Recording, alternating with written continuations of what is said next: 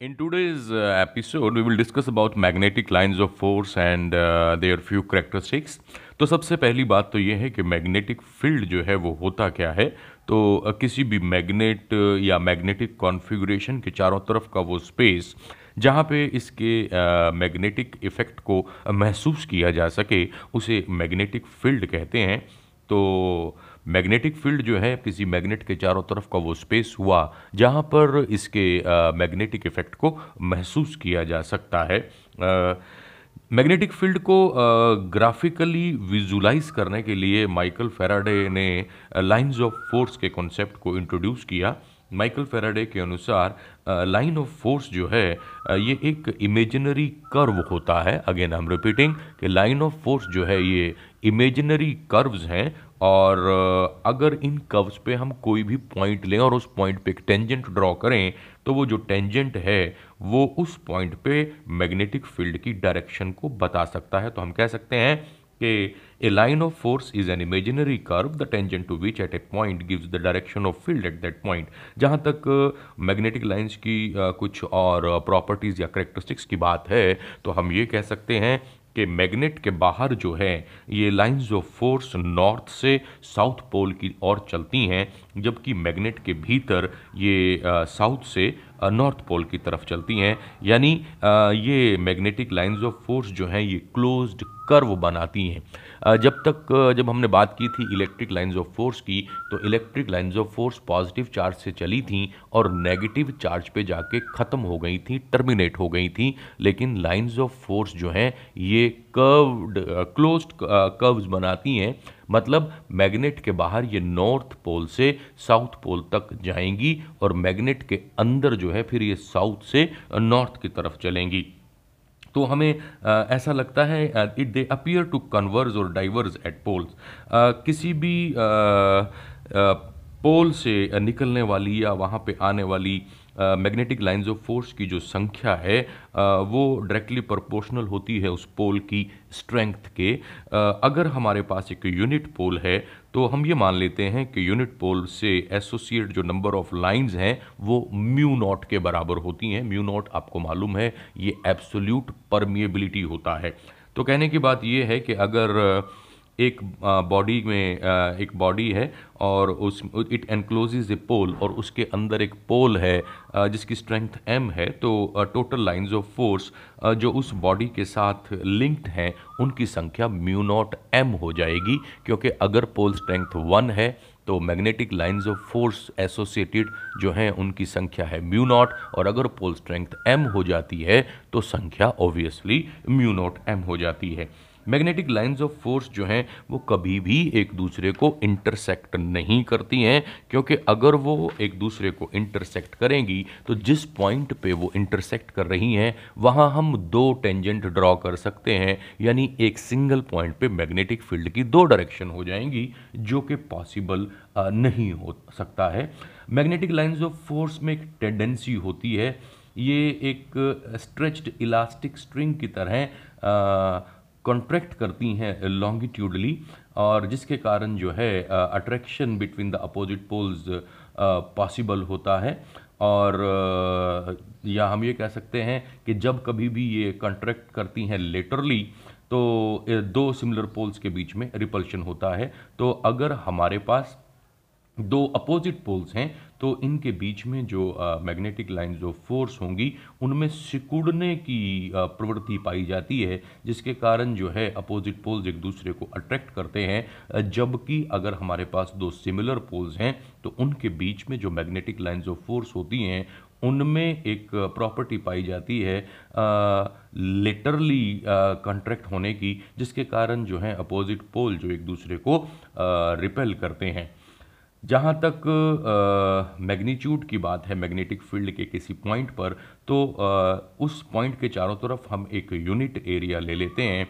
उस unit area में से आ, पर नॉर्मली यानी उस एरिया के साथ 90 डिग्री का एंगल बनाती हुई आ, जितनी लाइंस उस एरिया में से गुजरेंगी आ, उनकी संख्या जो है वो रिप्रेजेंट करती है magnitude of field at that point अगर किसी जगह पे मैग्नेटिक फ़ील्ड लाइंस जो हैं, वो क्राउडेड हैं, यानी एक दूसरे के पास पास हैं तो वहाँ पे स्ट्रॉन्ग मैग्नेटिक फ़ील्ड मान लिया जाता है। और अगर मैग्नेटिक फ़ील्ड लाइंस के बीच में डिस्टेंस जो है, वो ज़्यादा है तो वहाँ पे मैग्नेटिक फ़ील्ड को वीक मान लिया जाता है।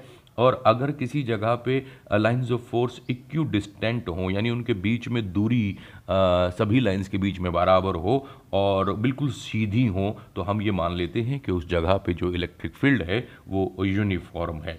जिस रीजन में आ, आ, कहीं कोई मैग्नेटिक फ़ील्ड नहीं होता है वहाँ पर लाइन ऑफ़ फोर्स भी नहीं पाई जाती हैं। यही कारण है कि जो न्यूट्रल पॉइंट हैं जहाँ मैग्नेटिक फ़ील्ड ज़ीरो होता है उन्हें न्यूट्रल पॉइंट कहते हैं। वहाँ पर कोई भी लाइन ऑफ़ फोर्स नहीं होती है।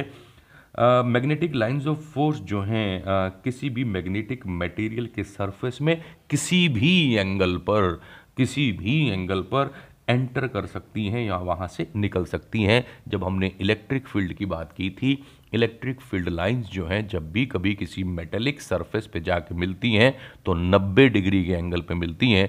ऐसा मैग्नेटिक लाइंस ऑफ़ फोर्स के साथ नहीं होता है। वो कभी भी जब कभी किसी मैग्नेटिक मटेरियल के uh, से निकलेंगी या वहाँ पे एंटर करेंगी तो वो किसी भी एंगल पर जो है मटेरियल पे जाके मिल सकती हैं। मैग्नेटिक लाइंस ऑफ़ फोर्स जो हैं हर मैग्नेटाइज्ड मटेरियल के अंदर एग्जिस्ट करती हैं, क्योंकि ये जो हैं इमेजिनरी हैं, लेकिन फिर भी इन्हें हम ड्रॉ कर सकते हैं आयरन फीलिंग्स का इस्तेमाल करके या कंपस नीडल का इस्तेमाल करके तो मैग्नेटिक फ़ील्ड लाइंस को जो है ड्रॉ किया जा सकता है। अगर किसी मैग्नेटिक फ़ील्ड में this is an important point अगर किसी मैग्नेटिक फ़ील्ड में किसी सॉफ्ट आयरन रिंग को रख दिया जाए तो मैक्सिमम मैग्नेटिक लाइंस जो हैं, वो रिंग में से गुजर जाएँगी और कोई भी लाइन जो है, रिंग के बीच में जो स्पेस है, उसमें से नहीं गुजरेगी। Inside of the ring is hence protected against any external magnetic effect यानी रिंग के भीतर का जो स्पेस है वहाँ पर क्योंकि कोई भी मैग्नेटिक लाइन ऑफ़ फोर्स नहीं है, सभी के सभी रिंग के मटेरियल में से गुजर गई हैं तो उस स्पेस में मैग्नेटिक फ़ील्ड नहीं होगा। ये जो प्रक्रिया है, इसे मैग्नेटिक स्क्रीनिंग या शील्डिंग भी कहा जाता है, और इसका इस्तेमाल जो है, महँगी रिस्ट वॉचेस या जो दूसरे इंस्ट्रूमेंट्स हैं, उन्हें एक्सटर्नल मैग्नेटिक फ़ील्ड से, के प्रभाव से बचाने के लिए किया जाता है। तो ये कुछ प्रॉपर्टीज़ हुई मैग्नेटिक लाइंस ऑफ़ फोर्स की, और मेन चीज़ इसमें ये रही कि मैग्नेटिक लाइंस ऑफ़ फोर्स जो हैं, ये इमेजिनरी लाइंस हैं, और ये रिप्रेजेंट करती हैं मैग्नेटिक फ़ील्ड को किसी भी मैग्नेटिक लाइन ऑफ़ फोर्स पे अगर हम कोई पॉइंट लेके वहाँ पे टेंजेंट ड्रॉ करें तो वो जो टेंजेंट है, वो हमें डायरेक्शन बताता है। डायरेक्शन बताता है किसकी? उस पॉइंट पे मैग्नेटिक फ़ील्ड की। तो ये एक छोटा सा कॉन्सेप्ट था। एक कॉन्सेप्ट और लेके चलते हैं। अब हम बात करेंगे जो अगला कॉन्सेप्ट है मैग्नेटिक फ़ील्ड वेक्टर तो देखिए मैग्नेटिक फ़ील्ड वेक्टर जो है, इसे हम कैपिटल बी वेक्टर से रिप्रेजेंट करते हैं, पहली चीज़। किसी भी मैग्नेटिक फ़ील्ड की स्ट्रेंथ को रिप्रेजेंट करने के लिए इस वेक्टर का इस्तेमाल किया जाता है। इसीलिए इसे हम फ़ील्ड वेक्टर या फ्लक्स डेंसिटी या मैग्नेटिक इंडक्शन भी कहते हैं। और जहाँ तक इसकी डेफिनेशन या इसके मैग्नीट्यूड की बात है तो हम क्या करते हैं कि